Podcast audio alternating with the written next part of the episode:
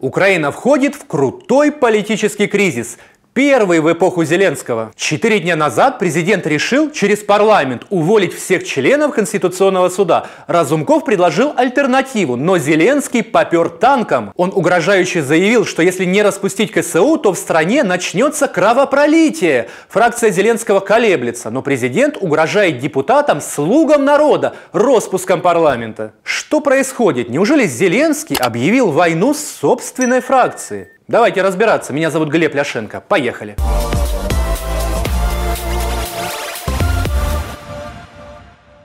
Идею Зеленского о полном распуске Конституционного суда не поддерживают не только оппозиционные фракции, что понятно, но и добрая половина слуг народа. Депутаты боятся идти против Конституции. Це моя публічна позиція. Я не готовий наразі підтримувати дану законодавчу ініціативу, тому що я бачу ризики е, цього. І хай мене В общем, простить, фракция е, готова в лідер целом нашої проголосовать, а політичної сам партії, Александр але Кочура водночас не я готов. Почувствовав, что даже родная фракция не готова в полном составе поддержать президента, Зеленский обратился к слугам народа в общем фракционном чате. Пидорасы. Зеленский призвал принять жесткие решения по Конституционному суду. Обязательно, это даже не просьба, никаких просьб, когда уничтожают ценности, заявил президент. Чи готові ми поставити на кон смерть країни? А якщо ні, то разом беремо на себе відповідальність і разом відновлюємо справедливість і законність. Зеленский пугает кровопролитием, прогнозирует противостояние на улицах, допускает гибель страны. Если не уволить судей КСУ, в них-то корень всех бед оказывается. А я-то думал.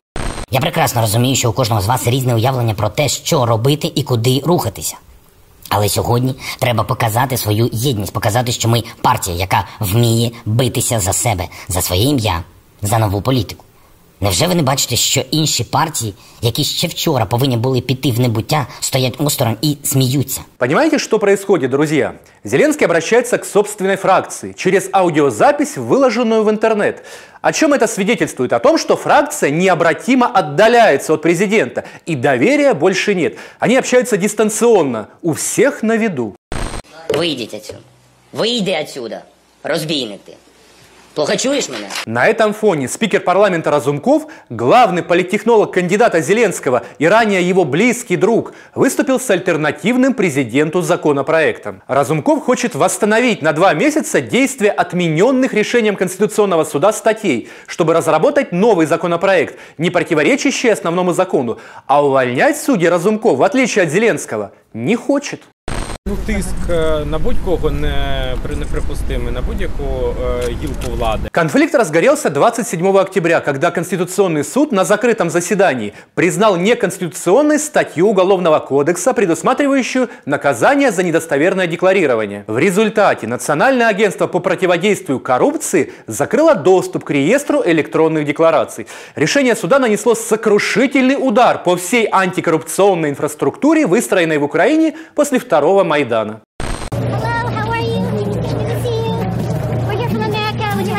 Конституционный суд отменил уголовную ответственность за недостоверное декларирование, которое играло ключевую роль в работе антикоррупционных органов. Ни для кого не секрет, что многие украинские чиновники в своих декларациях врут. Но проблемы возникают только у тех врунов, которые пытаются действовать наперекор воле Запада. Фактически, благодаря появлению в Украине НАБУ и НАПК, каждый наш нечистый на руку чиновник оказался заложником в руках прозападных антикоррупционных органов. Через систему электронного декларирования у американцев появилась идеальная возможность контролировать и держать на крючке любого украинского министра или депутата. Я такий дзвонять йому, їду через 6 годин. Якщо ваш генпрокурор не звільнений до того часу, ви не отримуєте грошей. І той сучий син був звільнений. Зеленский фактически объявил войну Конституционному суду Украины и тем слугам народа, которые отказываются увольнять судей. Президент осторожно, но явственно намекает на распуск Рады и новые досрочные выборы. Вони ж нові, тому все ж таки вони завдяки мені стали депутатами і підтримки суспільства, голосування народу. Але вони повинні розуміти відповідальність. І якщо ми підемо в розріз, ми будемо виходити е, з цього кута навіть таким шляхом. про які сказали ви. Но ситуация в правящей фракции пока не говорит о том, что президентский законопроект имеет шанс быть принятым. Даже Ирина Верещук, с треском провалившая мэрские выборы, но имеющая авторитет во фракции, и главное, человек Зеленского, публично заявила, что законопроект президента даже, возможно, не вынесут на голосование. Але це все теж має бути, знаєте, дуже так фахово, дуже обґрунтовано і, так би мовити, базуватись на світовій практиці, а не знову ж таки політичній доцільності тієї чи іншої групи, яка перебуває у владі. Ситуация у Зеленского тяжелая. Это первый, для него лично, первый политический кризис. Президент фактически пообещал принять законопроект по КСУ. Кому пообещал? Ну, вероятно, тем, по чьей инициативе в Украине появилась антикоррупционная инфраструктура. Они за океаном живут. И вот если законопроект Зеленского депутаты не примут, это станет началом конца действующего политического класса, пришедшего к власти полтора года назад. Обратите внимание, друзья, Разумков, спикер, ведет свою игру, не плывет в фарватере Зеленского. Верещук сильно сомневается в правильности решения президента. Слуга народа Качура публично заявляет, что голосовать за увольнение судей не будет.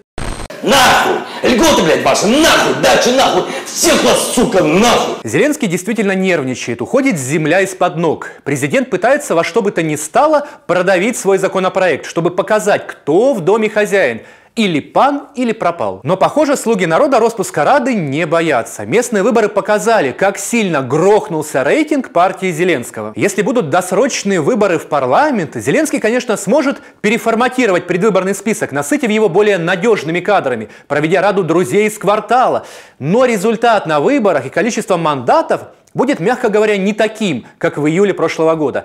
Поэтому я думаю, что Зеленский распуск Рады не проведет. На три буквы я не могу послать человека, это просто неприлично. И потом я думаю, что вы, ребят, все там не поместитесь. Ну вот, а вот мы нашли для вас теплое, уютное, надежное место. Поэтому идите у сраку. Между тем, судья Конституционного суда Игорь Следенко, который был докладчиком по делу об отмене ответственности чиновников за коррупцию, пугает Зеленского войной и тюрьмой. Я думаю, что дальше распад Украины и война, потому что кроме 226 никто это не признает. Если будут попытки силовым путем захватить Конституционный суд, имея в виду здание суда, то это будет означать войну. Есть политические силы, которые ни при каких обстоятельствах не согласятся на такое развитие событий, на узурпацию власти, заявил судья. Особенно про распад страны понравилось. Как будто сейчас его нет. Соглашается и глава Конституционного суда Украины, заявивший, что законопроект Зеленского имеет признаки конституционного переворота. оточення президента, яке, в принципі, мені відомо, хто за цим стоїть. М, Я думаю, що вони роблять погану роботу. Мета цього всього створити нейтральний, послушний, кнопочний суд. Нажали кнопку, а там справа підніміть її, розгляньте, відпочивайте. Похоже, не коронавирусом единым живет Украина. Намечается большой кипиш. Зеленский идет в банк и он либо выиграет, либо проиграет, ставки высоки. Ну что, друзья, соскучились по жарким баталиям в украинской политике? А то последние полтора года как-то скучновато. Комментируйте, подписывайтесь на наш канал и вступайте в клуб друзей Клименко Тайм. Будьте с нами, узнавайте правду. Увидимся на Клименко Тайм.